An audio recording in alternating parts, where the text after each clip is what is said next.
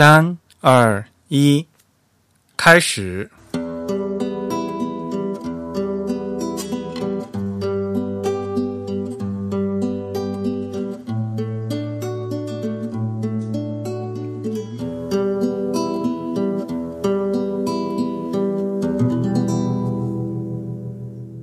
大家好，您现在收听的是 Type is Beautiful 旗下全球首家用华语制作的字体排音主题播客节目《自弹自唱》。我们的字是文字的字，关于文字的畅谈，而不是弹唱。我们的播客只有声音，没有图像。我们的口号是用听觉方式扯视觉艺术。如果您可以脑洞大开，那么我们的目的就达到了。我是你们的主播汶川西半东营居 Eric，我是主播黄浦江边清蒸鱼浅蒸鱼。虽然在荔枝 FM 和网易云音乐上面也能收听到我们的节目，但还是强烈的推荐大家使用泛用型的播客客户端来收听自弹自唱。我们网站的地址就是 typeisbeautiful 点 com，欢迎大家与我们交流与反馈，也推荐用邮件的方式。如果您喜欢自弹自唱呢，欢迎用 PayPal 或者支付宝向我们捐赠。无论是捐赠还是反馈，联系的地址都是 podcast at the type 点 com。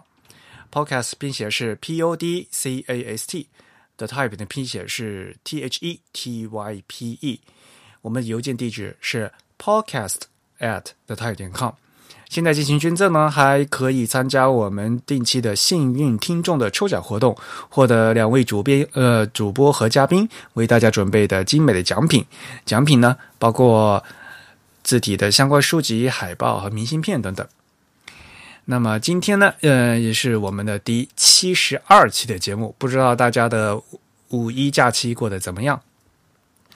嗯，我们发节目的时候应该正好是五一，是吧？应该是吧？嗯，这期嗯这期应该是五一上，嗯，对，没错。今天嗯啊，大概是嗯礼拜六上班，然后五一放假是吧？应该是哈。嗯啊，对，法定假日是这样调换。嗯，行。嗯，你最近估计很忙嘛，是吧？啊，还行吧。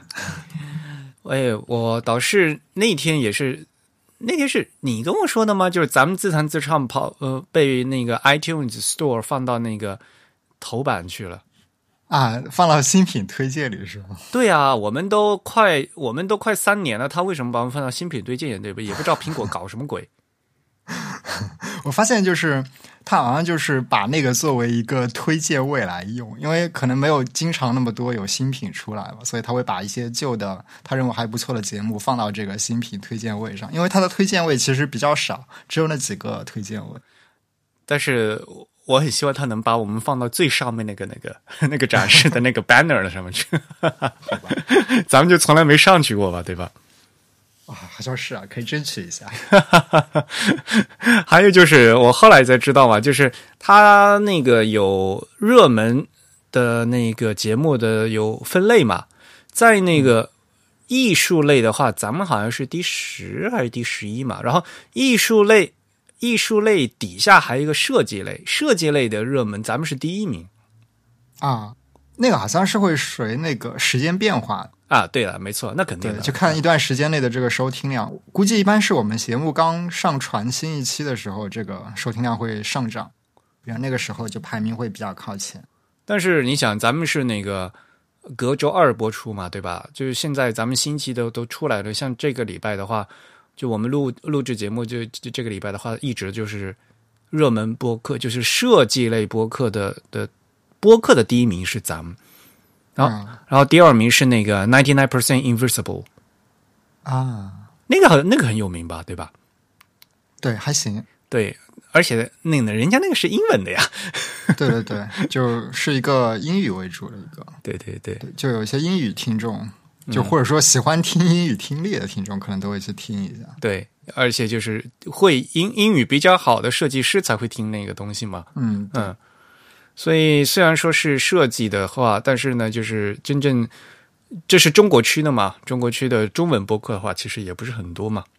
嗯嗯，然后总是有咱们的那个有台 Anyway 点 FM 啊，对 Anyway 其实收听量还是挺多的。嗯，你听他们上期的节目了吗？啊，上一期我还没听。特别好笑，我跟 我跟他们做反馈，他们一会儿说我们是敌台，一会儿说我们是友台，然后我说，然后我说你，我以以前一一直都是友台，怎么现突然变成敌台了？然后上期他们在讲那个什么，呃，就各种发音嘛，一些词儿啊啊，对对啊，我看到他们那个 show notes，了对，特别好笑是他们讲，呃，那个阿杜比，那阿杜比公司，其实阿杜比是他们就是一条河的名字嘛。哦，是吗？嗯，对啊，就是一那条河叫阿杜比，所以他们管它叫阿阿杜比嘛。然后他们、他就说：“哎呀，那那我们这边河就是黄浦江边。”然后我说：“你们你们那你们就是黄浦江边安妮薇。” 把他们主播给笑的。他说：“不行不行，我要我我要截图。”哎呀，就反正就嗯有台也是非常有趣。我们要不要先跟大家说一下我们之前的这个捐赠的情况？啊，对对对，我们先来看一下捐赠情况吧。好，那我们距离上一次看这个捐赠的统计这个捐赠信息，已经大概过去了两个半月了。啊，这样子，对对对。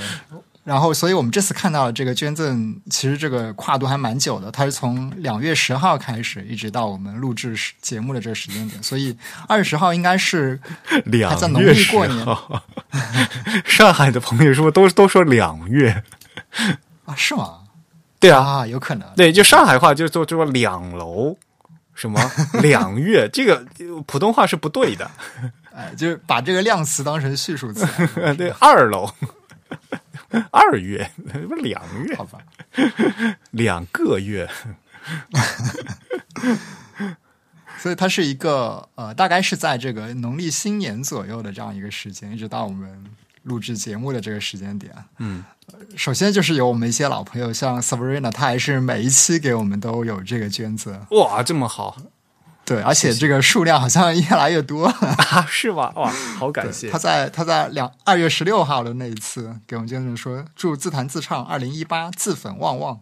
哇哦，然后接下来张轩在那个后一天给我们发了一个超大号的红包，是六六六点六六。哇，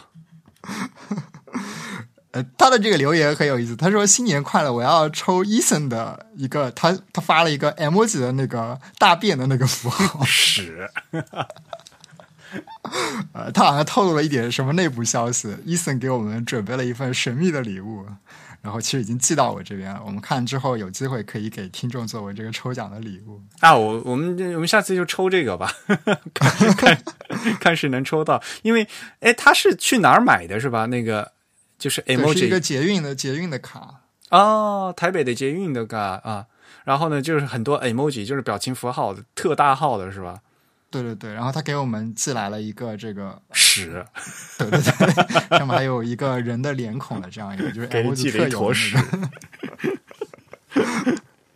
好，不知道张轩能不能抽到啊？啊，这个就要看他运气了。啊，另外一位署名叫郁结何处的听众，他说：“祝新一年播客和二位主播越来越好。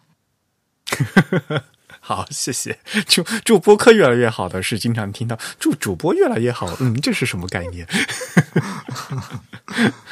啊，其实我们新年收到了挺多这个以前没有见过的这个 ID 的听众的这个捐赠。另外一位署名叫贺明的听众，他说：“主播新年好。作为以前对字体只有本能审美的人，很感谢自弹自唱开了一扇窗，祝越办越好。”嗯，另外有一位那个。我之前念他的 ID 念成 even，但是他特意发了一个捐赠过来纠正。他说：“感谢主播的陪伴，我的名字念 Evan，E V E N 念念 Evan 吗？没有，这是个多音字啊。就是如果你是当那个副词的话，even even better 这的话就是 even 嘛，对吧？好吧，好吧，好吧，好吧们忙，我既。既然他说他念 Evan，那好吧，不好意思把你念错了，Evan 同学。然后我们这个宇宙同学，他也是按照这个年份加月份的这个方式，然后每个每隔两个月都会给我们发来一次捐赠。啊，都是老面孔啊。对对对，呃，另外这位署名叫甜食的同学，他应该是以前我们的老听众吧？嗯，他说找到工作了，来给节目续一个。哦，那这位同学应该是刚刚毕业了。对对，没错，就是就他一开咱们节目开播的时候，他就给我们捐赠过吧？那时候他还是学生，我记得好像。啊，对对对。好，那也祝贺这位同学顺利的在这个毕业之后找到工作。啊、那他应该是还在校吧？如果是春季找工作的话，那么就是接下来夏天的时候要毕业了。嗯嗯，对的。嗯好，那也祝你接下来工作顺利。嗯啊，另外，另外还有一些新的同学，哎啊，另外还有一位老听众，他之前还收到过我们的一个礼物的这样一位听众，他应该是美国工作的一位设计师。他说今天听最新一期，不小心按到了左下一点五倍速播放，听完后发现居然没有漏掉什么内容，除了 Rex 有个别句子没太没太听清，充分说明你和 Eric 语速有多么慢。说实话吧，我自己也是一点五倍速听的。好吧，我在我在记这个 show notes 的时候，我一般都以两倍速来听，这样子，这样可以听得更快一点。对。可是，但是我姐那时候不能这样啊！就我，所以我姐会花很多时间，你知道吧？你好狡猾，好吧。好，另外，另外柳柳东元也给我们发来了捐赠。他最近一次发的捐赠说，呃，他要来抽抽书。我们最近几次都是送的是书，是吗？嗯嗯嗯好，那也继续感谢这几位听众。另外，我们微信上还是有几位听众一直在坚持不懈的给我们捐赠，尤其是一位署名叫航航的听众，他是在微信上每一次给我们捐赠的这样一位听众。应该微信上每一期捐赠的只有他这样一位了。由于微信的某些改动，导致我们这个微信的捐赠数量骤减。啊，真是，哎呀，那个，哎，那天是，哎，是有一位朋友说什么？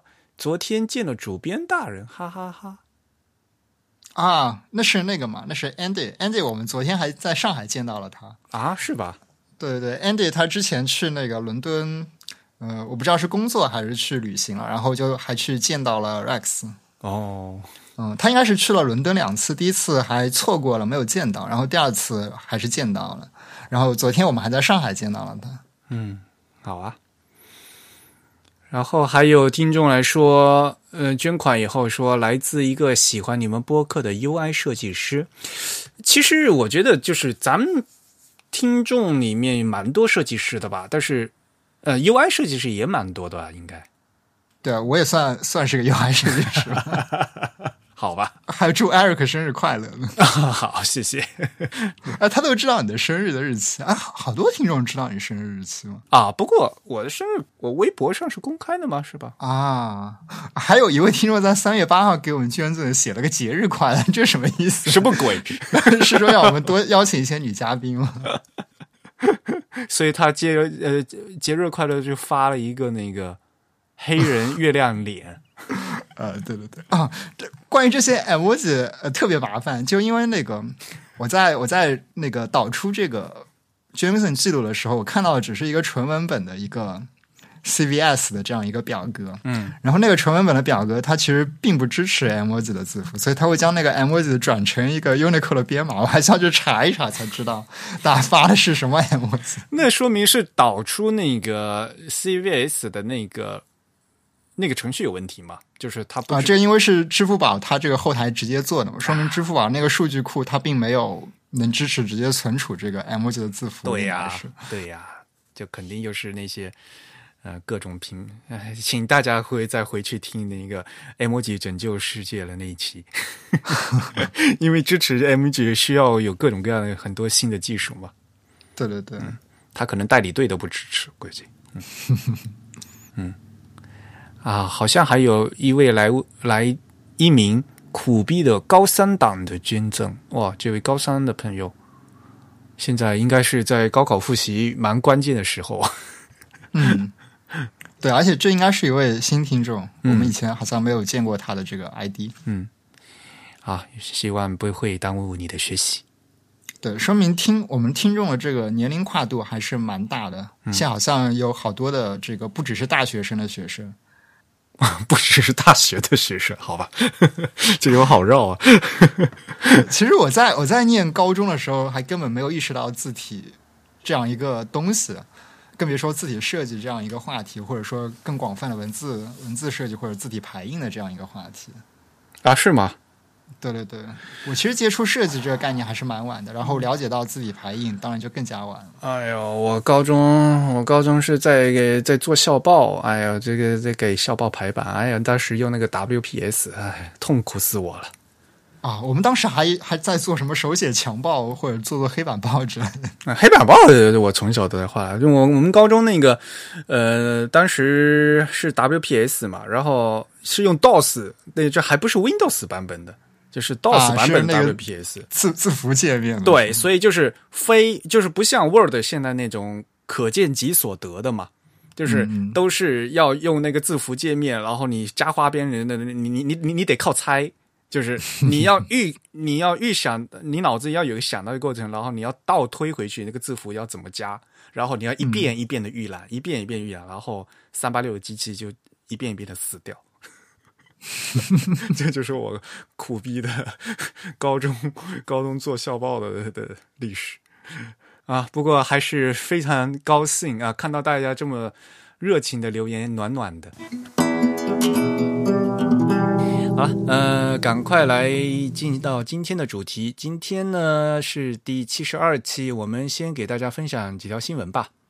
嗯嗯，呃，第一条新闻其实也不是什么新闻啦，呃，和和大家说一下那个国家地理杂志啊，这个是非常有名的吧，National Geographic，他们的那个换 logo，然然后也换字体了。前几天我刚把这个。就是新旧 logo 对比图放到了我那个微博上面，让大家找不同，因为乍一看起来是几乎是长得一模一样。啊，就是他们的那个 logo type 是吧？就是报呃就等于刊头了，因为它是个杂志嘛。嗯，它的它的刊头，嗯，就乍一看是很像，可是仔细一看呢，其实差别非常多。然后呢，我还特地做一个试验，就是我把这个都我把这张就是前后对比图啊，我扔到了那个群里面，让大家找不同。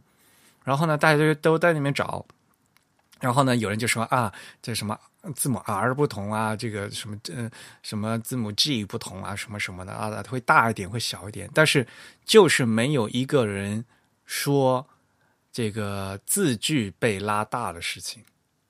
嗯嗯，所以啊，就是我们既然做西文嘛，我其实在以前在节目也是说过，其实。西文来讲的话，呃，字形很重要，但是呢，这个字句也很重要，就不能只看字形而不看字句。嗯嗯，在西文里面，我们在做新闻设计的话，你你把字形画出来，其实只完成一半的工作，还有一另外一半的工作是字句，所以大家一定要非常非常注意看字句啊。嗯，因为这也有排版效果或者翻拉起来会非常不一样的。然后我又发了一张，就是他们那个设计师做的，就是一个前后对比图嘛。那这前后对比图的话，就就叠加了以后，你就会发现，其实那个字距拉的是非常差别是非常大的。嗯，对，主要是呃，那个 national 这个单词，它的这个间距变化是比较明显。另外，其实它也对这个字符的宽度做了一些调整。对对，嗯，所以你叠加以后，你才发现你其实是差这么多的。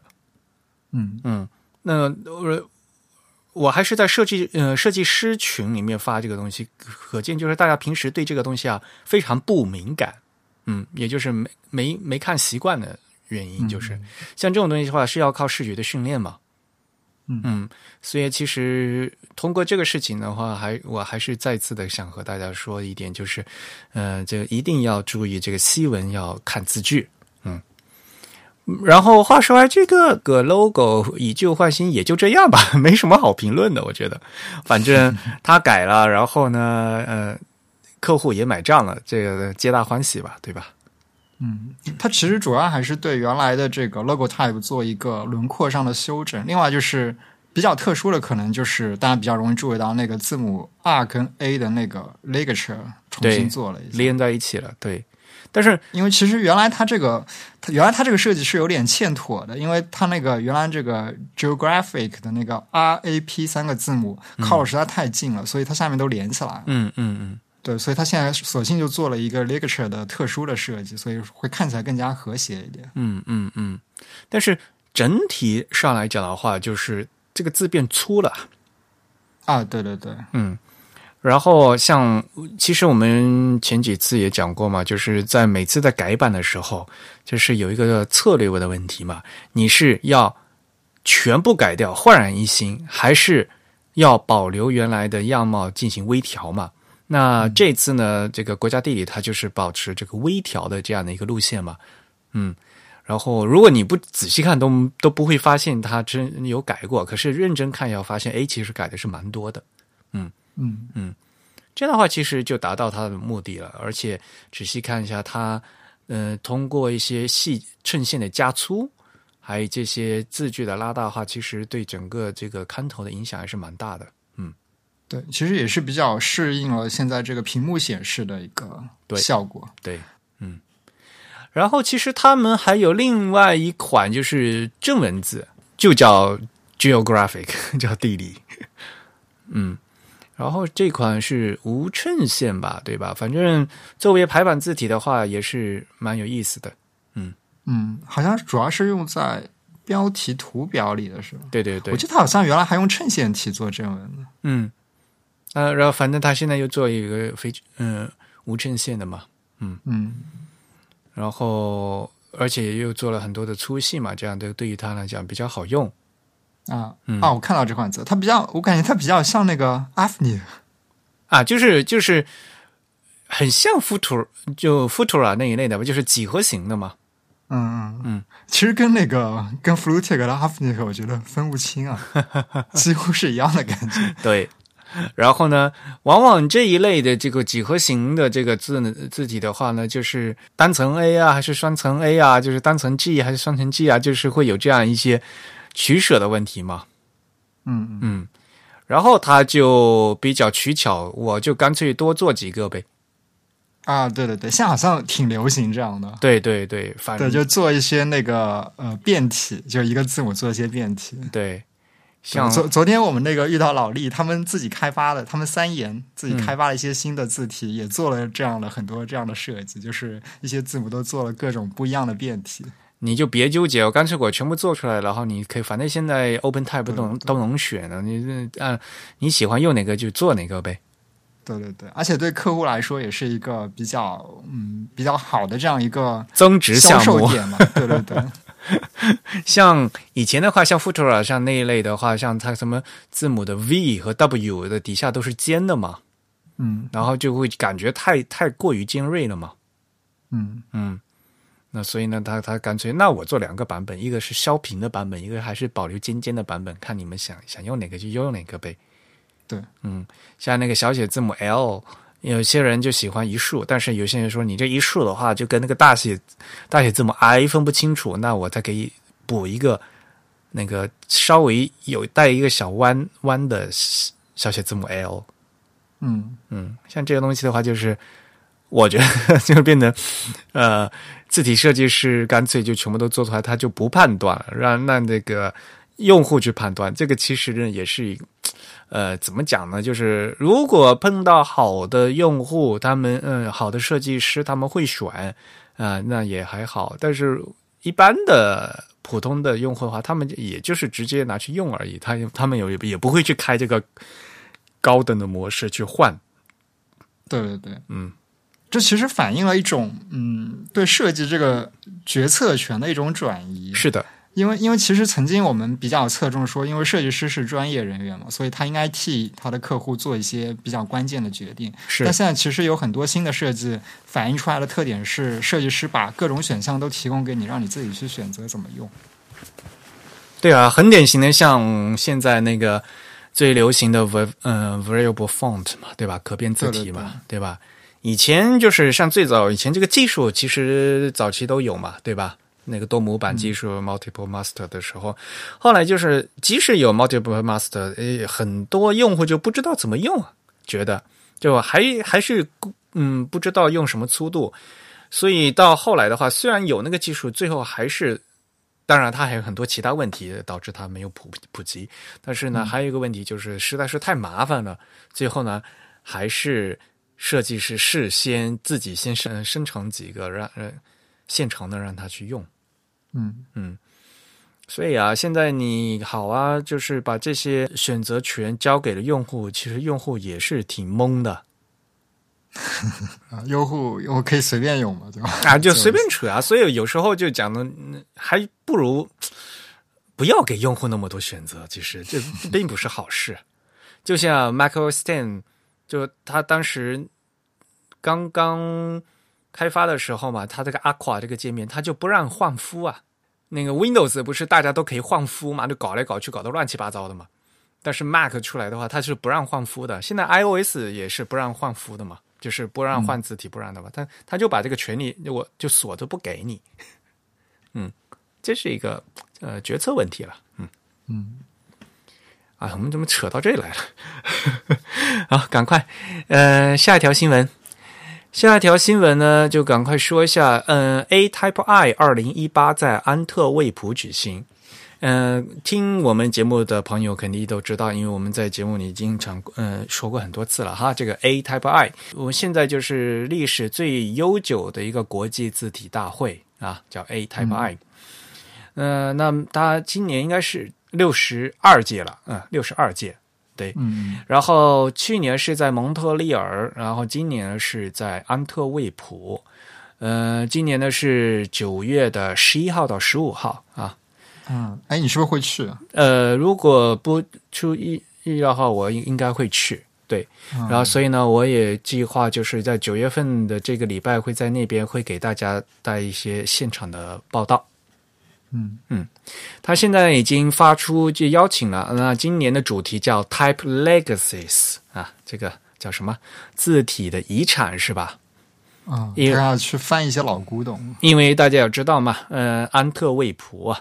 呃，那边呢有我们这个印刷博物馆嘛，普嗯，还有普兰坦普兰坦的印刷博物馆。其实我们在节目也给大家以前介绍过哈，这个对对对，作为这个世界遗产一一个博物馆作为世界遗产的话，其实是蛮少的。对，嗯嗯，在那个印刷博物馆里面有很多呃非常有价值的关于活字印刷的一些藏品，嗯。所以我是因为想去博物馆，所以就特别想去 安特卫普。好吧。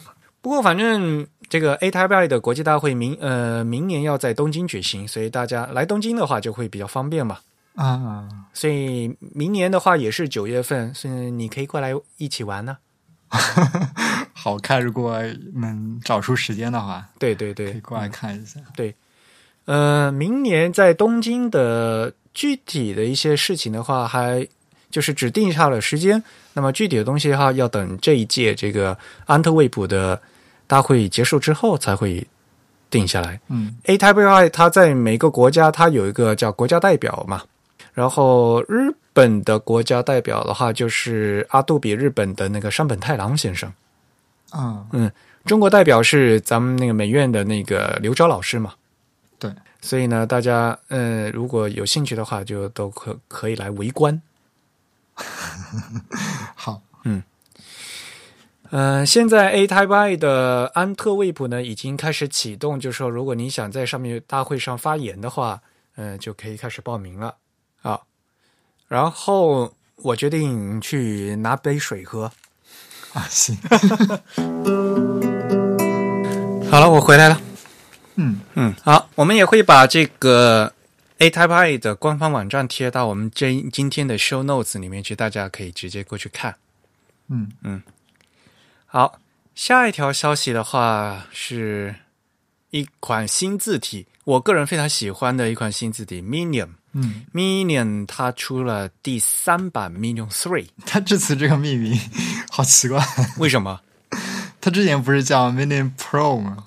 那个算是第二版吧，应该 啊，对呀，对呀。那大家可能其实这个这款字应该非常熟悉了吧？就阿杜比出的，然后它的设计师是罗伯特斯林巴赫嘛？对。然后它是一款特别靠谱的正文字吧？就是正文字。嗯，对。它这次新版的话，我看它哈，呃，一些新的一些呃特性就是。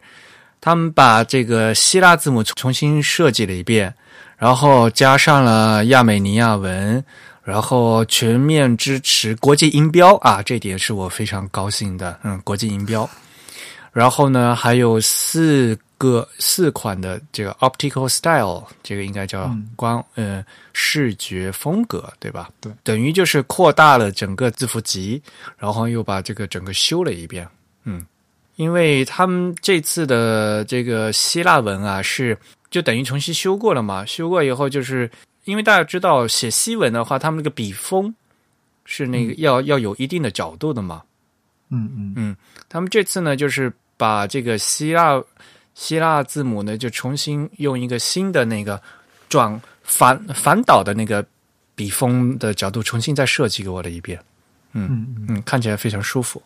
Minion 这款字呢，还是非常好用的。嗯呃，像我们在配正文的时候，觉得就是跟正式的那些宋体字能，最搭的就是呃 Minion 了。而且它最早发布的时候是一九九零年吧，嗯，到现在第三版的话，也是也经过了设计师非常长时间的这样一个磨合的一个过程。嗯嗯。你常用这款字吗？呃，还挺常用的。其实我在排那个中文材料的时候，嗯如果是衬线体嗯的西文，大多数情况下我都会选择这个 mini，因为它跟呃中中文常见的一些宋体都比较容易搭配。对，而且它的那个字重的那个粗度就有很多，就很容易选嘛，对吧？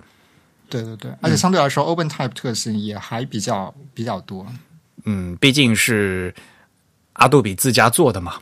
是的，是的。嗯另外，其实那个我最初注意到这款字体，觉得它很不错，其实是看了那个 Bringhurst 的那本书，用它来排正文啊，啊。对，这次他们发布了这个新字体的那个专属的那个网站上，好像还有这个他和 Bringhurst 的一个对话，是吧？啊是吗？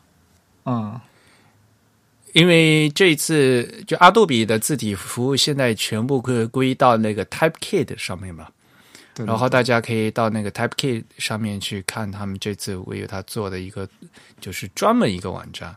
对，因为其实其实那个他在那个设计的说明里面，那个呃 Slimback 他也提到说，这次那个重新修改这个呃希腊文和这个西西里尔或者叫基里尔字母，也是他在跟那个 Bringhurst 交流的时候提到过的，就是他自己也不是很满意之前的那版设计，所以很希望去改这个东西。然后嗯这一次就把它付诸实践了。嗯嗯嗯，对，因为对，没错，原来希腊文的话就是那就是很怪嘛，就是直的嘛，而且是 那个希腊字母应该是斜的，就是不应该是那个样子的。对，对对对，嗯，对，这次他还特意去考据了那个希腊字母的一些这个原始的书法的写法，嗯。然后把这个笔触的一些轻重的方向都有新的调整，因为它原来那个、呃笔触的这个轻重其实是有一点受到这个拉丁字母书写的影响的，就其实不是那么的地道。嗯，对，就翻了好多那个老的那个希腊文的签字嘛，对，就就配了找那个样章。对，当时像我们其实上期讲那个意大利斜体的时候也提到嘛，就是呃弗兰切斯科格里佛，嗯。呃，当时弗兰切斯科格里佛他们他们也刻了，就是呃不仅是意大利斜体嘛，也刻了希腊文。嗯。嗯，就当时他们为那个阿尔杜斯阿尔杜斯马努提乌斯在一四九六年的时候啊，就当时在文艺复兴的时候就就已经开始在做这个东西，而且对他们欧洲人的话，对文艺要文艺复兴的话，对这个希腊文的这些文献的话，还是非常重视的嘛。嗯毕竟欧洲的摇篮在希腊嘛。嗯嗯所以呢，那就重新再把这些老的这些文献翻出来的话，还是对现代的一个字体翻刻还是有很多借鉴意义的。嗯对，呃，大家到时候看网网页上的图就知道了。嗯，就是呃，那个因为笔锋那个角度改以后，就是那粗细的粗度就会不变掉嘛，就不一样了嘛。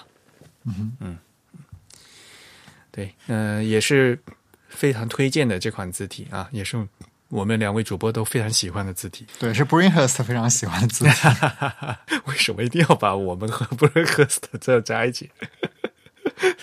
真不好。我需要一个大师来背一下书。嗯呃，不过还是那句话嘛，呃，如果现国国外的正版的这个 Adobe CC 的话是带这个 TypeKit 服务的，所以是可以直接用的嘛。嗯，就国内的行行货反而不行，哎，真是太坑了。下面呢，我们再来跟大家介绍另外一条消息。呃，另外一条消息是，这个是 Type 点嗯 Type Today 啊这个网站它嗯他们在四月的十一号呢发出了一条那个一个新的一条消息，叫 All Caesaric Forms of 2017。那也就是说，二零一七年所有的基里尔的字母的字体。呃，Type Today 这个网站，其实我们也也给大家介绍过吧，在节目里面啊，因为它是俄国的朋友创建的，所以呢，他们非常重视呃这个俄罗斯啊，还有一些基里尔字母的设计。对对对，这两位设计师的名字叫伊利亚·卢德曼和 Yuri Ostromansky。哎呀，啊，嗯，他们是原来在海牙都，嗯，海牙的那个设计学院学这个字体设计的吧，然后现在就新办了这个网站，所以，呃，他们现在是位于莫斯科嘛。嗯，所以呢，Type Today 的话，他们非常重视这个西里尔字母，那他们就直接把去年的一整年的这个西里尔字母设计呢，就放在一个网页给大家看，其实也很好啊。然后他们说啊，去年二零一七年一整年的话呢，就一共有两百二十一款的新字体。嗯嗯啊，他说在二零一六年的时候呢，就是那只有一百款新字体。到二零一七年的话，就有两百二十一款，所以他们对这个数呃，至少从数量上来讲的，这个幅度也可以证明，就是说这个基里尔字母设计，就是像俄文字母设计的，他们这个行业也是越来越受关注啊，然后那个行业发展也是非常好的。对对对，主要是近年来其实这个国际化的趋势比较强，特别是在字体设计上，所以其实很多他们母语并不是这个使用基里尔字母的那些设计师，可能他们也会去尝试设计这样的字体。嗯，而且说实话吧，就是毕竟嘛，呃，基里尔字母和那个拉丁字母还是比较接近的嘛。嗯嗯，虽然有很多呃字母设计逻辑是不是非常像，但是呢，在从字母造型和这个字母间距的布局上面，然后还是非常接近的嘛。嗯嗯，所以有很多呃字体的一些拉丁的字体设计师呢，就是会自己直接把这个基里尔字母也就划掉了啊。嗯，但是话说回来哈的，人家一一个网站上面就能把这。就是一年的二二百二十一个字体就全介绍完了，老王在想咱们中文怎么办？咱们中文其实说实话嘛，几个大厂商一年下来也也发布了不少，说实话，对吧？对，如果算上各种美术字体的话，其实非常多。对，而且咱们你想，咱们中文字嗯字符量嗯字符集那么大，咱们的呃并不比他们差呀，就是。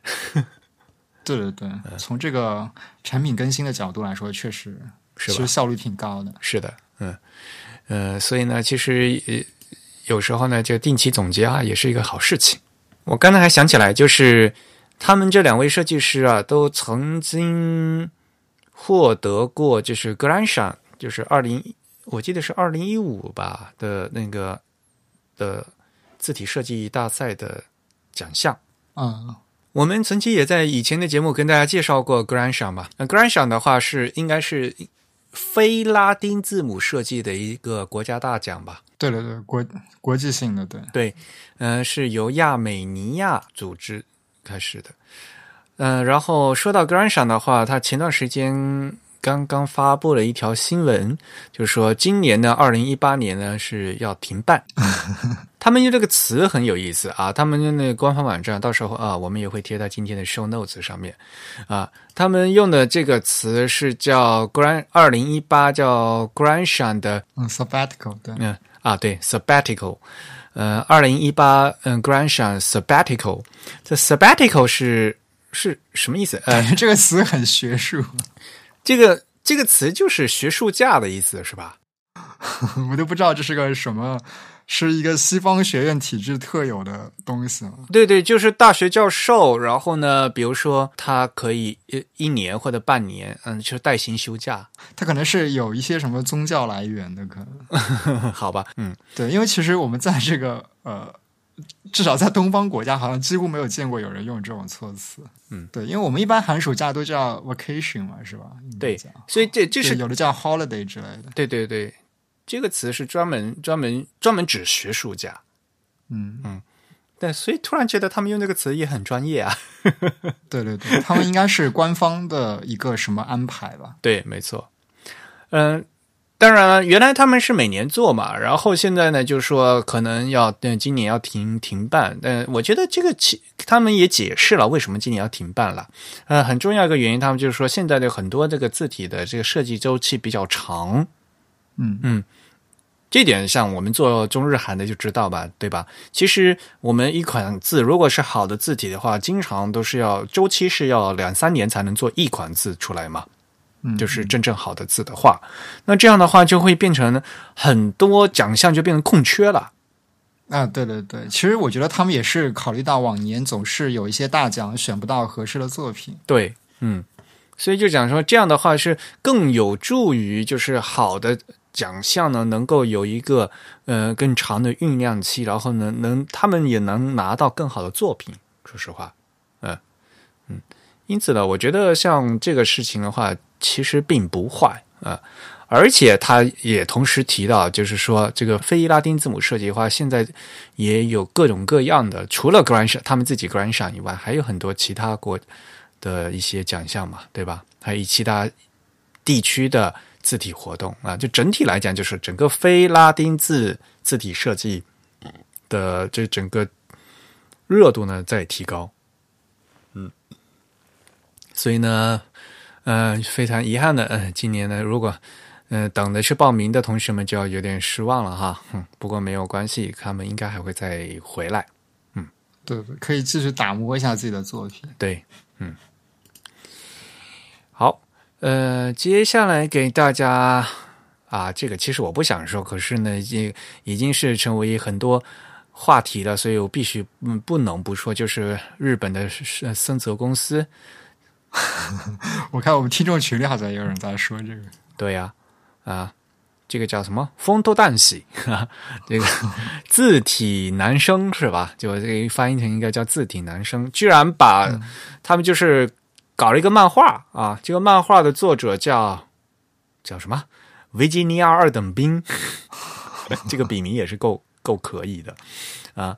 呃，而且我觉得他这个人设特别奇怪，主人公是。就回到回到老家，然后转入森泽学园的高二学生啊，这个名字叫 Antique An。哎呀，我不知道大家大家知道 Antique Antique 体吗？就是 Antique 体，就是漫画里面日本的漫画，他们那个就不是漫画里面有台词嘛，就写他们管衬线体叫 Antique。不不不，这这，但是在漫画里面它非常特殊，因为你你注意看漫画里面他们那个台词哈，就写在那个人物那个气泡里面的那个台词啊，他的假名是衬线，就是所谓的就是明朝体的，但是呢，它的那个汉字呢又是就我们看就我们所说的黑体，对，它是一个混搭词，就是一个混排，对对对对。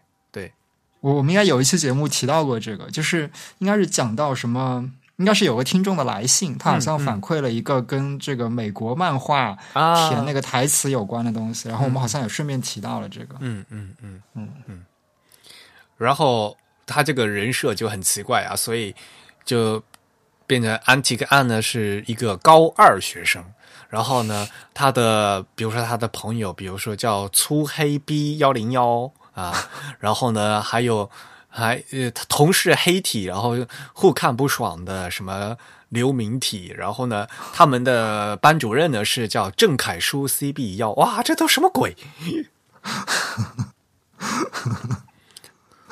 其实我记得好像之前日本已经有做过这样类似的事情，就是将那个字体做一个拟人化，然后用卡通的形象表现出来，但他们这次就是。干脆就编了一个有情节的漫画，是吧？对啊，嗯，就比原来更进一步了。对，你看了吗？呃，我没，我还没看这个，我还没的东西。我还没仔细看。他这个漫画已经发布了吗？发了，发了，就是啊就就可以网上读，嗯。啊，就我我实在是看不下去啊，你知道吗？我我我没我没人看，因为我我我就本身我看了这个人设，我就看了实在不爽 感觉有点低龄化。啊。那哎呀，不管吧，就是反正呃，森泽公司呃嗯、出钱赞助的吧，反正所以对对对，所以这样也可以，脑洞大开呀，反正就是脑洞大开，嗯。嗯，有兴趣的朋友去看，但是当然了，这个因为是日本的漫画嘛，全是日本的，嗯。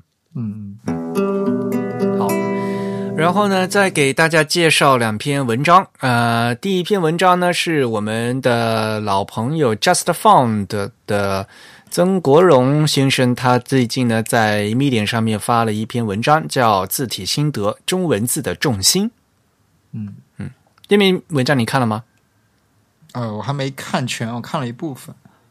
嗯，因为在字体设计的时候要，呃说要找重心是一个很难的事情嘛，而且呢，就是往往你一个字的所谓的视觉重心和真正它这作为一个几何形状的几何重心，往往是不一样的。那么，对，其实就是怎么样定义这个一个字的重心，它都是有争议的。嗯，对的，嗯，这是看视觉的嘛，对吧？嗯，那一款就是认真负责的呃中文字的话，其实是要经过专业训练的字体设计师来对整个整套字的重心要有调整的。嗯嗯，那所以呢，他作为字体设计师嘛，他们他是不仅自己在做字，现在在在在台北也在进进行一些教学嘛，教别人做字嘛。嗯，所以我觉得就是像我们中文是的字体设计呢，有就是像这一类技术性的文章啊，还是偏少嘛。嗯所以呢，也是欢迎就大家呢，就像嗯呃曾曾国荣先生年纪跟咱们也是差别并不是很大嘛，所以就是说呃经大家经常一边学习呢，就一边把这些东西就及时的整理出来啊，对其他朋友的学习也有帮助嘛，我觉得这也是很好的，嗯。所以呢，推荐大家去看一下啊。然后另外一篇文章呢是啊，这篇文章就比较技术了，估计可能大家需要嗯有些时间去看。呃，就是阿杜比的小林健博士啊，他又在发大招了。呃，他在最新的这个阿杜比 CJK 字体的博客上面呢，发表一篇的一篇新文章啊，就是关于介绍呃 OpenType 呃 GPOS 的两个新特性啊，他在尝试的做两个新特性，而且这个新特性呢是上下文相关的啊，用来实现中文的，就是平时呃平时咱们说的所谓的标点挤压中的连续标点的处理问题。嗯，这个其实这个特性呢还是蛮有意思的，嗯。像那天，其实我跟其他朋友也也谈到，就是很多人都觉得，其实这其实是 Kerning 的一种嘛。哦，对，它的那个表现形式跟科尼非常的像，就是两个两个特定的 glyph 组合到一起的时候，它们之间的这个间距会有一个新的变化。对对，就很所以就很多人就讲，你就其实就是 Kerning 嘛，你干嘛要搞一个这样的这样的东西，对不对？嗯嗯，但是说实话，对于设计师来讲的话，嗯，你开了 Kerning，Kerning 这原意是要去控制那个西文字符的嘛，嗯对吧？那在像这个东亚、中日韩世界的这个标点挤压的这整套这个思维方式，其实和 Kerning 还不完全一样。就最早的这个标点符号，这就标点挤压的一个事情。对吧？因为你在行内的话，就可能是可以不用挤，对吧？也可能挤，也可能不用挤，而且还会因为你的两段对齐，还会重新再调一嗯调整过。所以呢，这个是比较复杂的事情，会比 Kerny 比较复杂。那么这小林健博士呢，他就干脆说，那这样的话，既然是很复杂，我就干脆新为我中日韩的标点挤压的连续标点，我重新做另外一个特性，就分开来。呃，可是你是去管你西文的东西，那你在中日韩的话，我就新建一个东西，这样会对于我做排版的人呢，我是蛮希望，就是说这样分开来控制会比较好一点。嗯嗯嗯，它主要还是解决了为为了尝试去解决说这个中西文标点或者说排版的一些特性的呃，怎么说呢？将它们分离开吧。对，就因为我们以往都是公用了同样的一些。特性来做这些东西，那么现在他尝试将它们分离开。嗯，分离有分离的好处了，但是呢，有另外一个问题就是，你如果就新申报了一个 feature 的话，就其实很烦嘛。你首先你要去改那个 OpenType 的那个，你要去登录这个 feature 表嘛，对吧？这个特性表，然后呢，你还要让更多的字体厂商来支持，对吧？你造了一个新的特性，如果字体厂商就自己设计师他不支持的话，就里面特性空空如也的话，就还是没没法用嘛。嗯嗯，所以呢，这篇文章的话，他就是先提了一个建议，那他自己呢也就临时封装了一个试用版的啊，排出来看起来还挺有意思的。嗯，当然了，这有有另外一层的那个呃争议，就是说。该不该在字库里面来做这个事情？嗯嗯，因为这个有一个字体层级问题吧，也就是说，因为你标点挤压的话，是理论上讲应该是说放到这个排版引擎去来做，而不是在事先你字库里面，在那个 OpenType 里面就就就做掉，这是有一个那个呃实现层级的问题。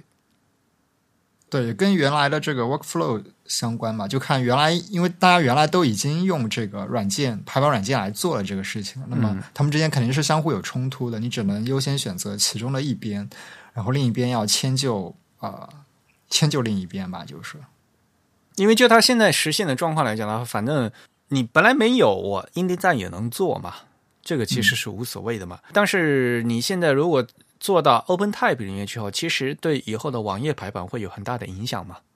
嗯，对，嗯，因为网页排版的话，现在 CSS 的话是可以直接调 O OpenType 的特性的 feature 的嘛？嗯，所以这样的话还是有它的使用价值在的。嗯，所以呢，对排版和对 OpenType 特性感兴趣的朋友，可以我非常推荐大家去看一下小林健先生他的这篇文章，他为什么要做这个东西啊？当然原文是英文的啊，我们也会把这个链接贴到今天的 Show Notes 里面去。好，我们终于可把今我想讲的新闻讲完了，都花了超过半个小时了。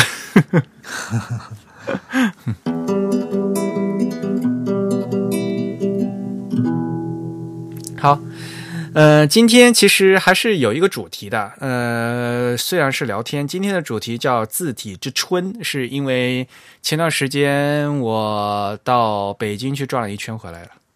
嗯嗯，呃，前段时间我上次节目也说了嘛，嗯，因为呃，之前的话是方正他们在做字体大赛嘛，然后。发布，然后颁奖，然后呢？其实，在第二个星期，也就是四，也就是四月的九号、十号那一周呢，其实我呃是和牛海修先生一起参加了呃汉仪呃汉仪的呃字体之星的评审的活动。我作为牛海先生翻译嘛，也参与了整个评审的整个过程啊，然后到最后的。呃，他们是在四月的十四号进行了这个字体之星的颁奖活动。嗯，但他们找的地方很有意思，是鸟巢啊。这次他们找的地方还蛮高级的。没有，关键是我们这次是鸟海到了鸟巢，好吧？重点在这里，对，鸟海到了鸟巢，对，嗯。那这次其实获奖的结果和这个作品其实都已经在呃都已经公布出来了，相信呢大家也都可以到在各个地呃通过他们的微信的公众号啊都看，然后呢还有最近呢就是刚他们刚出的这个评委点评啊，评委点评这些获奖的作品的点评，其实呢也都公布出来，大家可以进去去看一下。那这次呢，原来是设置的是，呃，他们首先分了标题组和正文组。那也是是上一次有一个问题，就是正文组和这个标题组啊，其实分布并没有那么明显的问题。对，其实那个我们知道正文字体也是可以用来做标题的。对。对，嗯，呃，那最关键的是，因为这次呢，汉语公司他们的这字体之星呢，他们那个命题呀，把这个正文字的这个要求提高了。嗯，也好，这次好像他们是得做八十多个字还是怎么样？就是啊，要求又提高了，所以的话，就很多同学来不及，然后他们只做呃。做了四十多个字，然后呢，就本来他们是想做做正文字，结果投稿就投到了标题组去啊，因为字数比较少。嗯嗯。但是话说回来的话，就是你真文字就是必须要多做一些，然后呢，我们还要看排版效果，嗯，对不对？嗯，所以这个东西的话，就是首先，嗯，要。呃，从大赛的组嗯组织者来考虑的话，首先他们其实也是希望说，如果你这个正文字都做不到这么多的话，其实会给自然淘汰掉一一批人。嗯嗯，呃，大赛其实是这么想的，所以说，嗯，一些的门槛还是要定的啊，不，要不然的话就都不行。然后另外一点呢，就是大家也讨论，就是关于这个赛制的哈。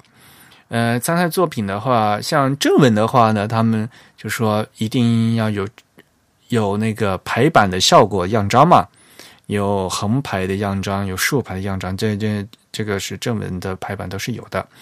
那么标题组的话，其实呢，就是有评委建议的话，就是说以后啊，最好呢还是希望就是设计师参赛作品啊，每一个设计他们都做一些就是实用案例。嗯啊，这次的他这个实用案例呢，就是非必须，就是你有时间的话，你可以多做，就做一些展示、展示案例啊。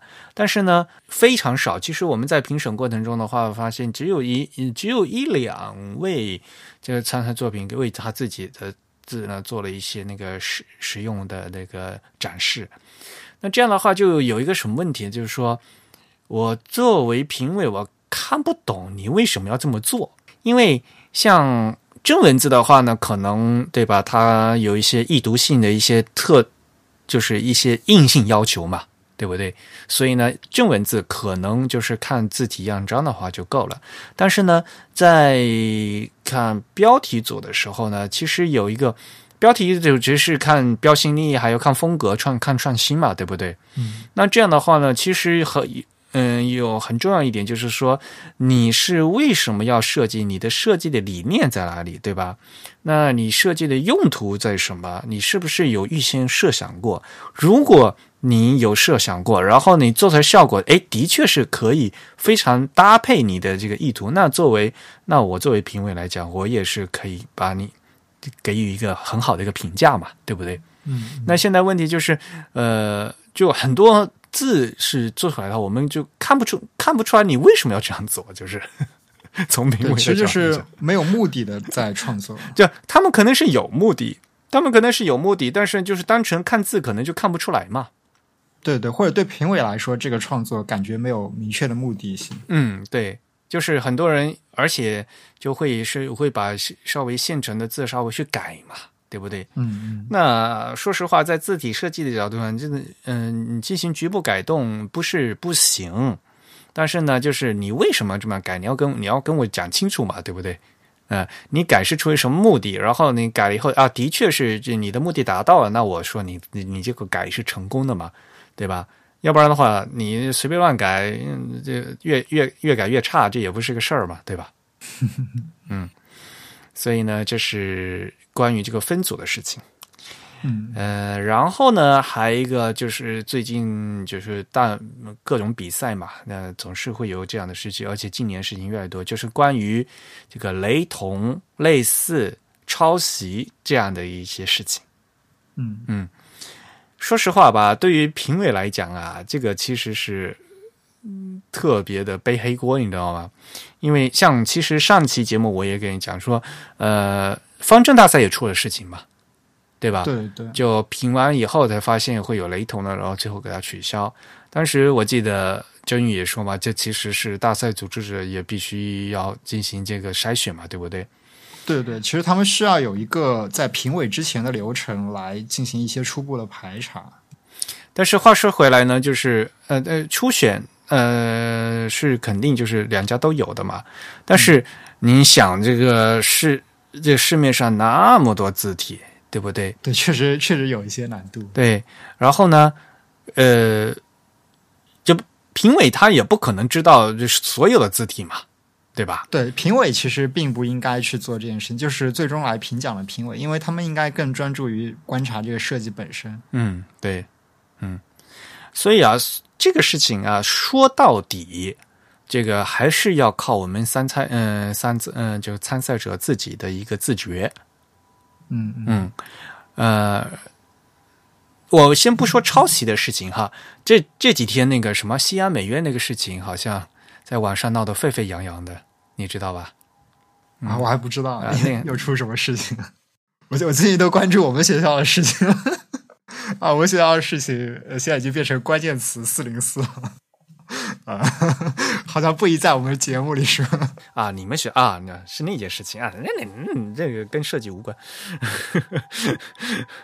啊，就是西安美院那件事情吧，就是他们那个抄。抄袭都抄到红点奖去了，好吧？是他们的毕业设计作品吗？不是，而是是他们一个老师啊，老师抄了一个英国插画家了吧？应该是是这样一个事情，对。啊，反正那个是抄袭了，对吧？嗯，而且那个是插画嘛，所以大家一看就看出来那是抄袭嘛。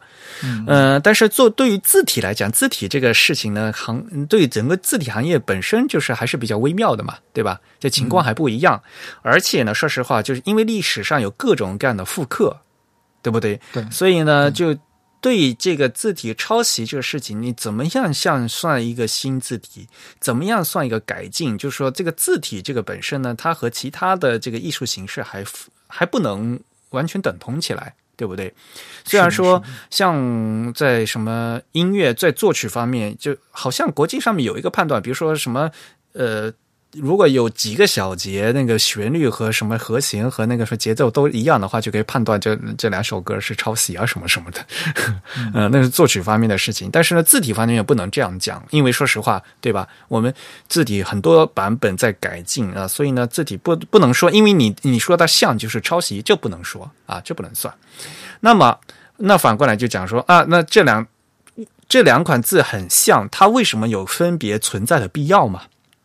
嗯。嗯，如果说实话，其我记得小林章先生他在那个书里面也讲过，就是在像尤其是西文，西文会经常就是说就是复刻嘛，所以在西文参赛的时候，很多人在设计理念他会直接写啊，我这我这款字的骨架是借是借鉴自呃那个 Garamond 的，嗯。啊，他他他会自己说。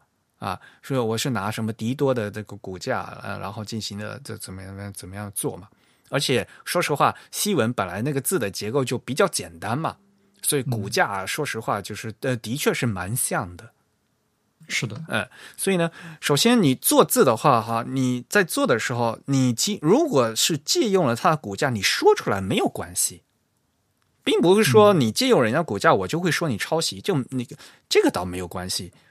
而且反而我希望你说出来，为什么呢？是这样的，因为像呃，像我跟鸟海老师在去做评审的时候，鸟海老师他作为一个日本设计师的话，他不可能知道中国的现目前市场有多少款这样的现的现成的字字库作品嘛，对不对？那所以他看一个作品的话，那他就觉得哦，如果这款字是一款新的设计的话。从无到有的新的设计的话，那就那他就觉得哇，这个创新度很高嘛，嗯，对不对？但是如果说你是在一个现成的字体上面重新改过，事前说好这个事情，我是在一个现成字上来改的，那他作为评委的话，他就来考察你改的这个过程好不好？对不对？他就不会去评这个一款字从零到有的这样的一个过程好不好，对吧？所以他评判的这个内容就不一样了嘛，嗯，对不对？类似没有关系啊，但是就是说你类似他，你你为什么要改？然后呢，你有没有把它改的越改越好，对吧？这是评判的一个重点嘛。你本来就像，然后呢，其实你就是拿把人家改的，而且还把人家越越改越差，这个这个就说不过去了嘛，对吧？是不是？其实我觉得以后以后这种字体的评奖需要一些人工智能的 辅助。就当那个评委他能看到一款字体的这个参赛作品样章的时候，可能这个通过一些人工智能的图像识别，可以帮他检索出现有字库中比较类似的作品，让他能有一个并排的这样一个浏览的效果。嗯，因为其实我们知道，就是呃，对于如何判断一款字体是否是另一款字体的抄袭作品，即使在这个商业设计上也是一个难题嘛。对，就我们知道之前方正为了。这个事情打过很多的官司，其实也并不是每一次都能赢得这个官司的胜利，就是因为其实这件事情在法律上都很难界定清楚。对，甚至以前很多人都认为，就是如果一款字体跟另一款字体不够像的话，它反而会成为一个问题，因为你相当于扭曲了这个字符本身的这个造型。对，我们知道字符本身是有一个固定造型的，那么你无论再怎么创新，你都不可能脱离开这个字符本身书写的这种造型。对呀，所以其实对于这个字体的评奖来说，它关键看的就是说，呃，你这个字体受到奖赏的那一部分是不是已经有人来做过了，或者说你在这个字体上重新赋予这个字体有新鲜意义的地方，是不是前人已经做过的事情？对，所以就是作为我这个评奖的话，我对你这个评价的部分是不一样的嘛？对对，对不对？如果你是从零开始创新的话，那那这整个过程，这整个过程都是我值得。评价的部分嘛，对不对？但是如果你是改的话，那那我只能看你改的部分了，对不对？嗯嗯，你如果所以说实话，你呃，如果你是改的话，你你事先说出来是没有问题的。嗯，是。那无非就是说我在评审的时候呢，那我就要重新再看嘛。嗯嗯，那如果你的确是借了别人的骨架，但是呢，你把。在人家骨架上面又发挥出了你的新的特特色，然后适用于你所设想的新的一个用途的话，嗯，达到了它的目的，那这个作为一个作品的话也是成立的嘛。嗯嗯嗯。那然后呢，作为一个新的，它的确是个新的作品，不算抄袭。然后我们再来讲说，你嗯，这个作品做的好不好，改的好不好，然后值得不值得得奖嘛？对不对？嗯。所以啊，就我跟这些评委在一起工作，的确是很辛苦。因为从评委老师的角度来讲的话，你想这个一天下来要这次投稿了一件两三千份的，那个从从头都都都得看下来呀。然后对吧？然后嗯，一轮又一轮的，嗯，先嗯先是初审，后来是然后再来复审，对吧？好不容易大概审出来这个结果，大家一天的工作结束了，然后呢，呃，汉语公司他们又继续来就是比对对照，看有没有什么雷同的。这个工作是非常繁琐，呃，繁琐的，啊，而且说实话，事实上也出现过这，也的确今今年也出现了这个事情。就发现过于雷同，然后觉得，嗯，然后觉得，嗯，如果是在别人骨架上改的才做出这样的话，就觉得就不值得这个奖了。然后呢，又改又替换掉，那就就出现过很多这，嗯，今年也出了好多这样事情。嗯嗯，所以呢，我们还是首先，嗯，首先大家要端正自己的创作态度，然后呢。嗯，再端正自己的就是整个，因为字体的话，这个借用别人的骨骨架或者参照，这其实并不是说不可告人的事情嘛，对不对？嗯，那关键的是要把你自己创作的部分呢解释清楚就可以了。嗯，然后呢，呃，还想跟大家再谈一点的，就是这个大家一定要多学习排版的知识。就是，嗯，因为这次呃有很多学生朋友参赛啊，看得出来啊。然后我也听说了嘛，因为像这次评委的话，有很多其实是站在这个学校教学第一线的啊。像比如说这次的那个评审主席是陈荣老师，他自己也是也是在学学校里面当老师嘛，所以呢，也会经常会有这样的，就是老师就让学生整整个班的学生去每人交一件作品上来参赛，有这样的情况。好吧，所以呢，这样的就变成，就说有一些朋友的话，其实对字体的这个基本认识呢，还是不大够。为什么呢？我明显的能看出来，呃，在按他这个模板交上来哈，他有一有一篇是大字儿啊，有一篇是大字，他在字框里面画字画字，然后呢，后面还有要求是要有排版样章嘛，那排版样章就是要排一一两段话嘛。我就明显的看出来，就是说，大家有一些朋友呢，是对这个字框和这个字面没有概念啊，就对这个字面的控制。明如果就是你看前面那个大字的字框，如果是按那个字面和字框的比例，如果一直接挪到后面，你排版排出来那个字间距肯定不是那样的。嗯嗯。也就是说，他们其实是画了个字，然后的就就随便放到了字框里面而已。而他们在做那个就排版样章的时候，那个字间距是重新再调过的。对对对，他们其实没有理解到那个框是干什么用的。对，嗯，但是这个框往往就是这个框是对这个所谓的活字嘛，对吧？这个活字最重要的就是它有一个。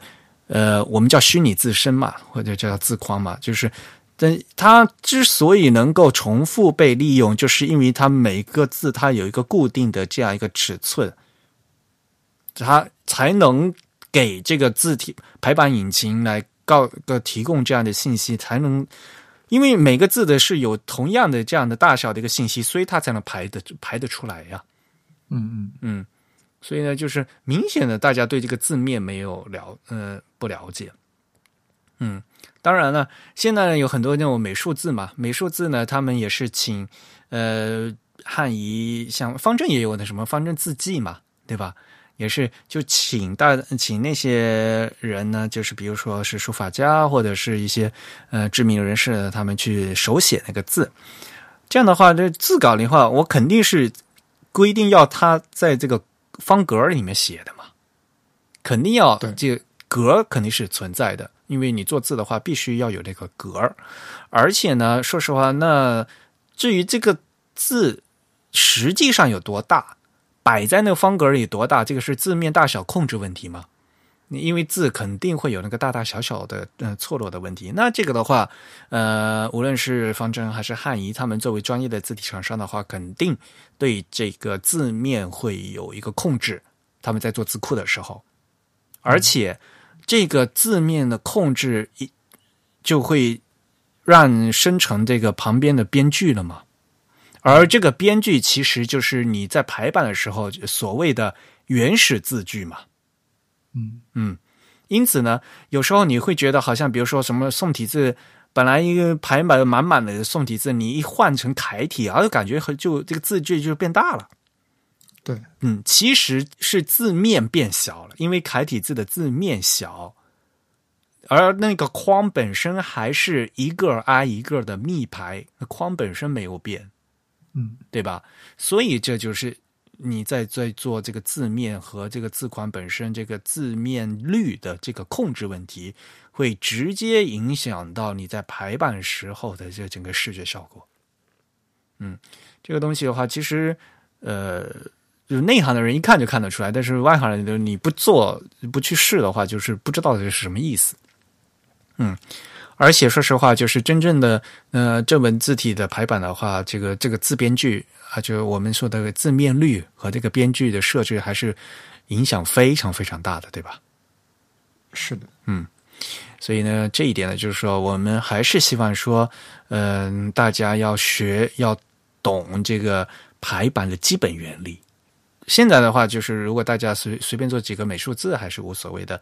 但是呢，如果在排版的时候的这个，肯定你就会对这个。原始字句和你这个密排是到什么样的概念啊，都要要搞清楚。嗯嗯，就是关于排版的问题。因为我不是一直跟大家强调嘛，我们说 typography 是是一个字体排印的过程嘛，就是你除了字体的话，你还要有排有印。嗯，好，呃，然后呢，还有一个很非常有意思的问题呢是。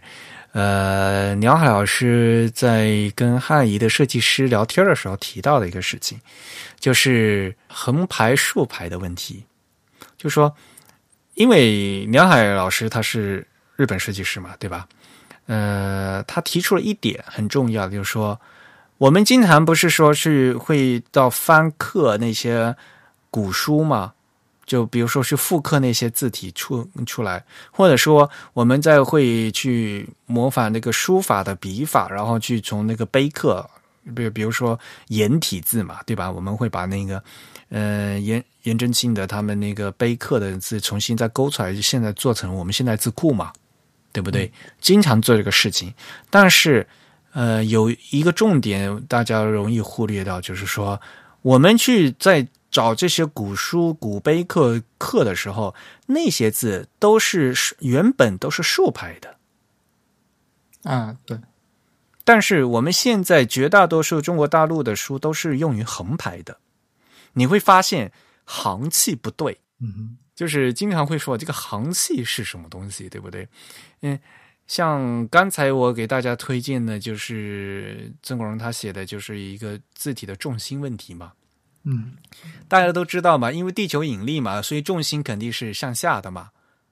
呃，但是你一款字，呃，重心高高低低呀，其实，在竖排的话，其实还好，说实话，不会被暴露出来。但但是，如果你一款字重心高高高低，改成横排的时候，看起来就非常非常的不舒服。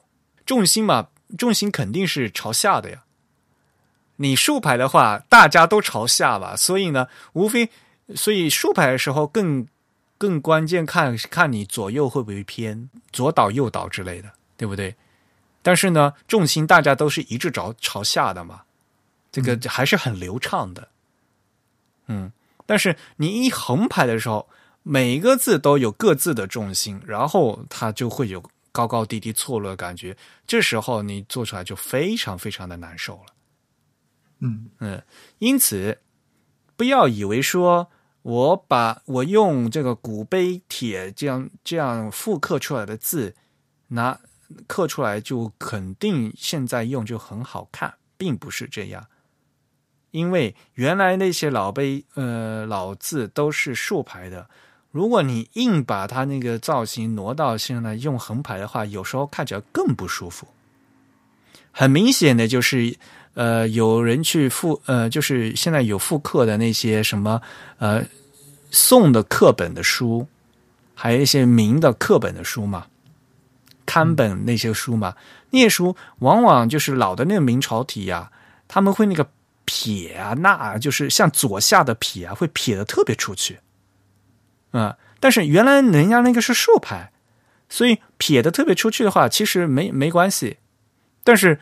你把这个变成横排的时候，就是就明显的这整个字的重心就是偏的，嗯，所以反过来，那么我们既然现在更多的用处是用在横排的话，我应该怎么改改进这个字体的设计？这是一个非常难的一个这一个课题啊。所以啊，就是曾经就大家说这个行气到底是什么？你就行气啊，就说大家在做字的时候，很容易就会像像像写书法会会想说啊，就每一个字单独的字好不好？嗯，对，没错，一一个字单独的字，它这个造型很关键。但是呢，当你这个字排成行的时候，它跟前后的关系，它跟上下的关系啊，如果你竖排的话是上下关系嘛，对吧？你横排的话是左右关系嘛？会会给读者造成一个什么样的感觉？这这是非常重要的。另外一个特点就是说，比如在在竖排的时候嘛，以前以前老的字的话，一般都是重心偏高，然后然后中宫收紧的嘛。中宫收紧的字，往往呢，它的撇捺就是特别舒展嘛。嗯嗯，但是在竖排的时候，撇捺舒展是非常好的呀，就就看起来就像三角形很稳定嘛。你中间一个竖排的一个轴，有一个竖的轴，然后撇捺你撇出去，撇出去，这个无所谓嘛，对吧？而且看起来还更稳。但是如果你这样种撇捺非常舒展的字，你会拿去横排，你左右就就打架了呀，嗯，对吧？所以这样的话就变成你在横排的时候，你在重心提高的时候，你要不能你自己提高，你要。和左右的字要稍微有一个搭配，嗯，不能错开的太厉害。然后呢，你在收中空的时候，你又不能把左右拉得太开。说到底，你虽然是在画字，但是呢，你必须要想到这个字最后排出来的效果，反过来来在这对你这个受制于你这个笔画设计，因为字很少是单个出现，它肯定是排出来出现的。你必须要想到它排出来的效果，它是横排还是竖排，所以这一点呢，也是就是这次呢，呃，我们我听梁海先生和在汉语设计师他们聊天的时候说的这这这个点，也是非常重要的一点吧。对，另外就是就是我们今天的这个排版的方式跟。古代的排版方式其实也有一个非常大的不一样，是我们今天的这个版面会更加的密，密度会更加的高。对，无论是这个字符的间距还是行间距，对字符本身的尺寸也会更小。所以这就要求我们对，尤其是正文字体，它的每一个汉字在这样一个正方形的框中的这个均匀度的要求就更加的高。而古代的这个碑刻或者是更极端一点的书法的话，它对这个均匀性的要求其实并没有那么的高。对，所以其实这也反映在我觉得比较有意思的就是看有一些呃，包括这次汉仪他们公布了一些获奖作品，可以看到那些标题字的作品，他们其实更多的反映了这样一个问题，就是刚才艾瑞克说了，他们会把这个每一个字符在那个样章里面，嗯，并没有填满整个整个字框，而是在字框的四周留了很多的这个空白，然后把这个字符 字面缩的非常的小填进去。其实我觉得。呃，可能是设计师他们有意无意的觉得这样子排布的这个视觉效果会更好一些，就因为其实它是相当于将字和字之间的这个间距，或者说视觉在这个字框附近的这个间隙留的更多了，所以导致这个字的这个不平均性不会被那么的放大，不会被那么的突出。如果他们尝试把这个字真的按照这个排版的要求撑满整个字框的话，可能就会显得这个字的不均匀非常的明显。嗯，是的。但是，嗯，的确，如果你要考虑到这个字号的问题的话，那像以前的石碑的碑刻的话，那个字是多大，对不对？对，以前就算是写小楷的话，小楷的话，一个字也至少也有一点五厘米、两厘米大嘛，嗯，对吧？嗯，但是现在的话，印刷的话，你有五号字，才才几毫米嘛。对不对？嗯，所以这个东西的话，就是差别就非常多了，要求也也会不一样嘛。因此呢，就是说，呃，今大家都会讲说啊，现在也有流行复古风嘛，然后觉得好像这复刻那些字也是很好的，对，没错。但是呢，你不能就是硬直接把那个复刻拿来复刻，你还要古为今用嘛，对不对？所以呢，在这个。汉字本身它是是它汉字很多笔画，它其实就是因为用竖排才会做成这个样子，它一些金加结构啊，呃，那横排的汉字会应该注意什么情况？这是一个非常大的课题，大家应该一起来思考。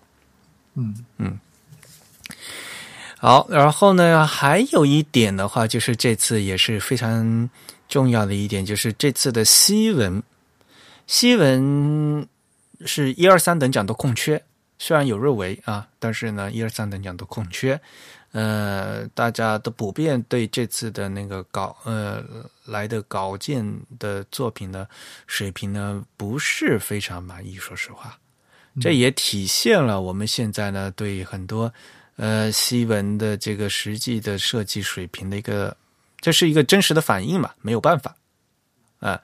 那所以大家也是后来就讲说空缺就空缺嘛，嗯，那然后当然这次也有一个赛制的一个问题，大家也提到了，因为他这次汉仪他提高，呃，提供的是说要给现成汉字去匹配，嗯嗯，这其实呢是加大了难度，因为首先呢，第一点你要作为一个西文字体，你首先你自己是一个独立的画一个独立的西文字体，这本身就是很难的了，对吧？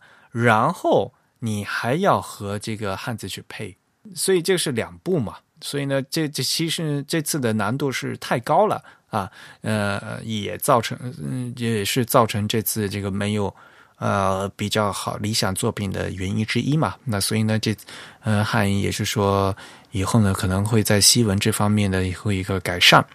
那么方正呢，他们是直接就设了一个西文组嘛，就专门做西文组。那他们就大大家专门来比西文。那比西文的话呢，就他们就要专门要请一个那个海外的评委嘛，来专门看西文啊，这个是可以的。那。汉译这边的话呢，他们可能会更重视说，作为一个中国的字体厂商来 来来做这个比赛的话呢，还是要看这个这个中西搭配的问题。嗯嗯，所以呢，可能汉仪他们下次呢会在这个西文的要求呢会有一些，呃，稍微在赛制上一个调整吧。嗯，然后呢？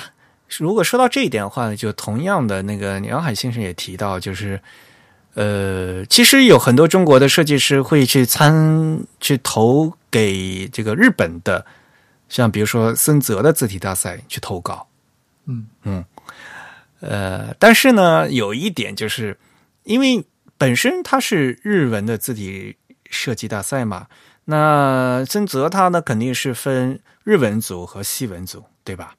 那如果你作为一个中国设计师去投这个日文组的话，那肯定那日文的日本人的评委，他首先要看你假名做的好不好嘛。嗯，你汉字做的再漂亮，你假名做的不好，这这作为一个日文字体，它也是不成立的呀。嗯，所以他其实说，很看得出来，最近嗯这几年深泽大赛嘛，也有很多就是中国国内的一些。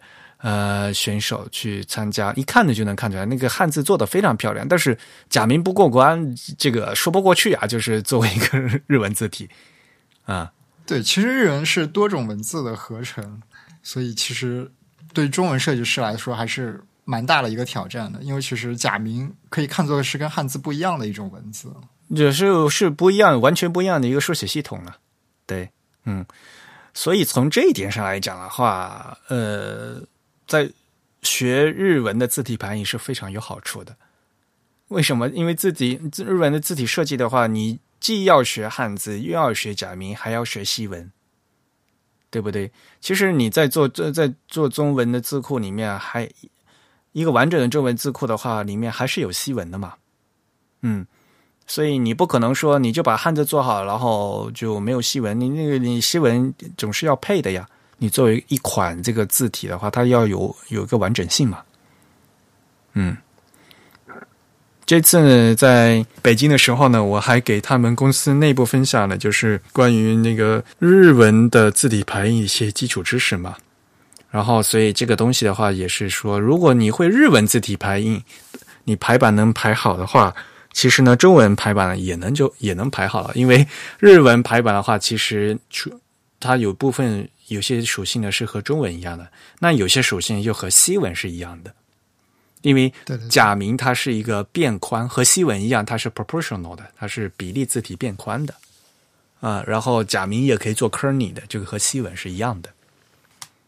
然后，但是然后汉字的部分呢，就又跟中文一样，它是一个等宽的一个密排的一个一个一个过程。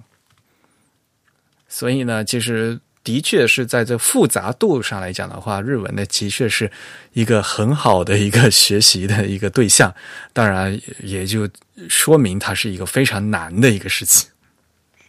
嗯，啊，所以呢，这次呢，其实呃，参加这个汉语自己之星的话呢，我们还是总的总体来讲还是非常高兴的，因为这也能看到很多好的作品。嗯。你看到那个一等奖的那个作品了，对吧？啊，对，我看到汉语发的那个微信公众号的文章啊，对，公众号其实公众号很好的一点就是，但不仅把这个文章呃把作品展示出来了，还有各位评委的这个是评审意见嘛，还有评语嘛，啊，对对对对，这点是非常好，这是我们值得学习的一个地方嘛，对不对？一款作品它为什么会被评奖，然后呢，它被评价的理由是什么啊？这一点呢，是我有什么地方值得我们学习？然后后面还有一些很多是评审奖嘛，评审奖的话，那就是评审他们个人喜欢的作品嘛，对不对？啊，那也可以看得出这个各位评审的这他们自己的一个喜好的一个过程，是不是也是非常有意思的？对对对，因为特别像这个标题字，就是所谓的标题字，其实它更倾向于像美术字嘛。嗯那么美术字的这个评委奖，我们可以看到，其实每个评委他对一款字体的评价点是有非常可以说有非常独到的这样一个见解的，并不是说从普通意义上单看这个字美不美，或者说单看这个字是不是我们一般认为这个正文字体的标准那样来评价它。嗯这点的话，其实大家可以去多看一看，因为其实美术字好不好，它的这个呃个人倾向和它的争议都是非常大的，所以我们可以从这些评语当中看到每一个评委他自己的这样一个想法。还是要看风格的嘛，对不对？嗯，风格会比较明显一些。嗯、这个叫标题字的话，嗯，所以反过来讲嘛，那时候看他们也说嘛，如果你抄袭啊，这这东西你也不能规定太严格，要不然的话宋体字没法做了。对 对对，嗯，那反过来讲，你既然要做宋体字，你怎么样把你这个这个字体的一个特点部分发挥出来？这这反过来是比较难，这才是正文字体难的地方。嗯嗯，它比相是相对来是很内敛的。嗯是。嗯好吧，那这就说这么多，我们来开讲吧。好，那最后我们来公布一下这个抽奖的结果。呃，首先就是我们第二十一轮抽奖，就是我们前一轮的这个抽奖，我们的第二位听众其实至今还没有联络到，这位署名叫静轩的，通过支付宝给我们捐赠的听众没有联络到，所以我们按照这个规则呢，我们暂时将这个名额往后推一位。那么后面的这位听众，他的署名是少将，呃，他的姓是隐藏掉了，他应该不是通过这个。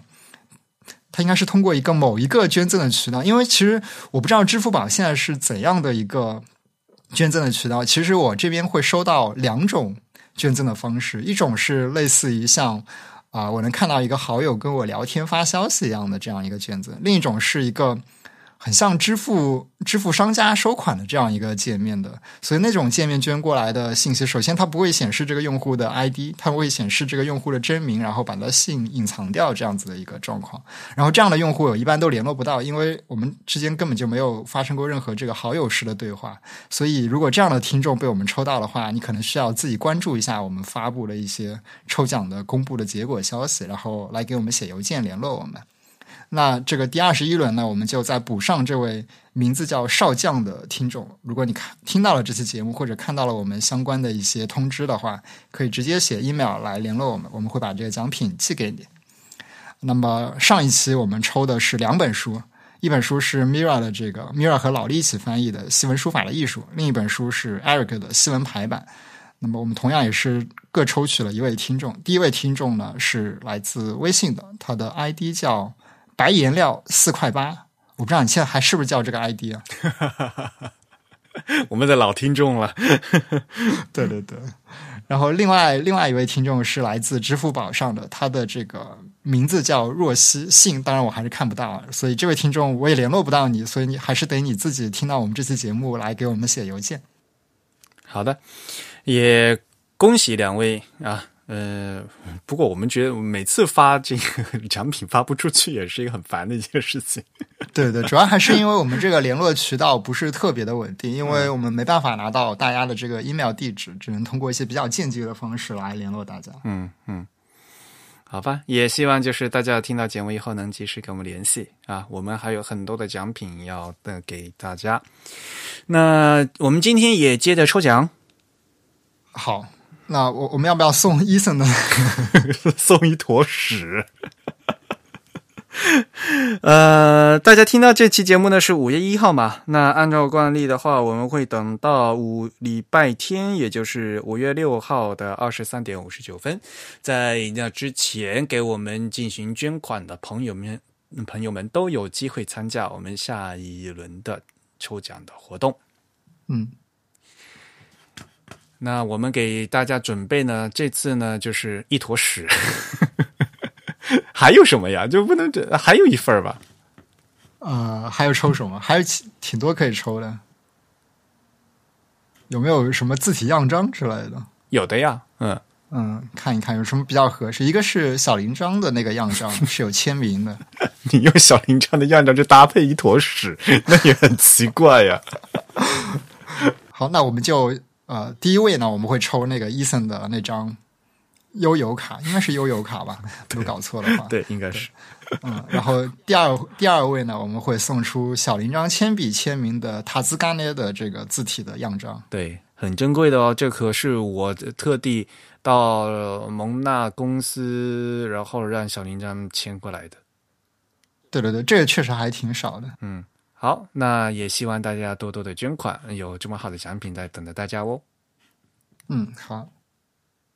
好，那我们今天的节目就到这里结束。嗯嗯，那么如果大家对我们的节目有什么意见或者反馈的话，都可以写邮件来跟我们联络。我们的邮箱地址是 podcast at the type 点 com，p o d c s t at t h e t y p e 点 c o m 啊，在微信公众号、在微博以及在这个 Twitter 上搜索 the type 都可以找到我们 t h e t y p e。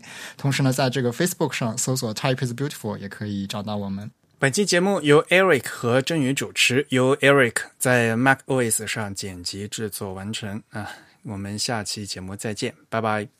嗯，拜拜。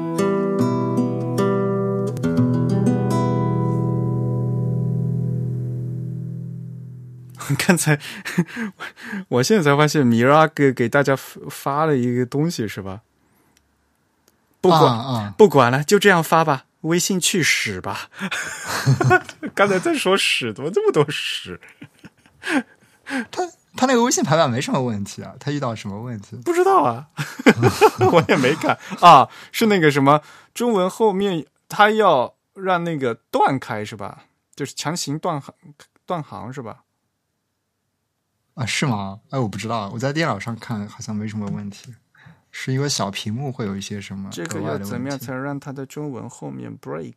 啊，就是也就是断行的问题。哎呀，真的是中文后面有空格，但微信就是硬要连在一起。没有，它可那上面那个图的第三点吧，就是那个 quotation marks 那那个吧？哦哦哦哦，应该在那这个好像是加一个 Safari 的问题，是吗？加一个空格就可以了呀。有可能 Safari 有问题。嗯，哎呀，这微信还是不会那个闭头位，那去屎吧！真的是去屎吧！这个好像还跟那个浏览器有关，嗯，因为它这个是用 WebView 实现的，我不知道微信又做了些什么特殊的。那人家正常 iOS 的 WebView 不会不会不必头尾的。他就是不知道，不知道。他他这个断行的位置很奇怪，对，他就认为这个号问号的号和后面这个东西不能断开，对，嗯嗯，这个是有点奇怪，是的。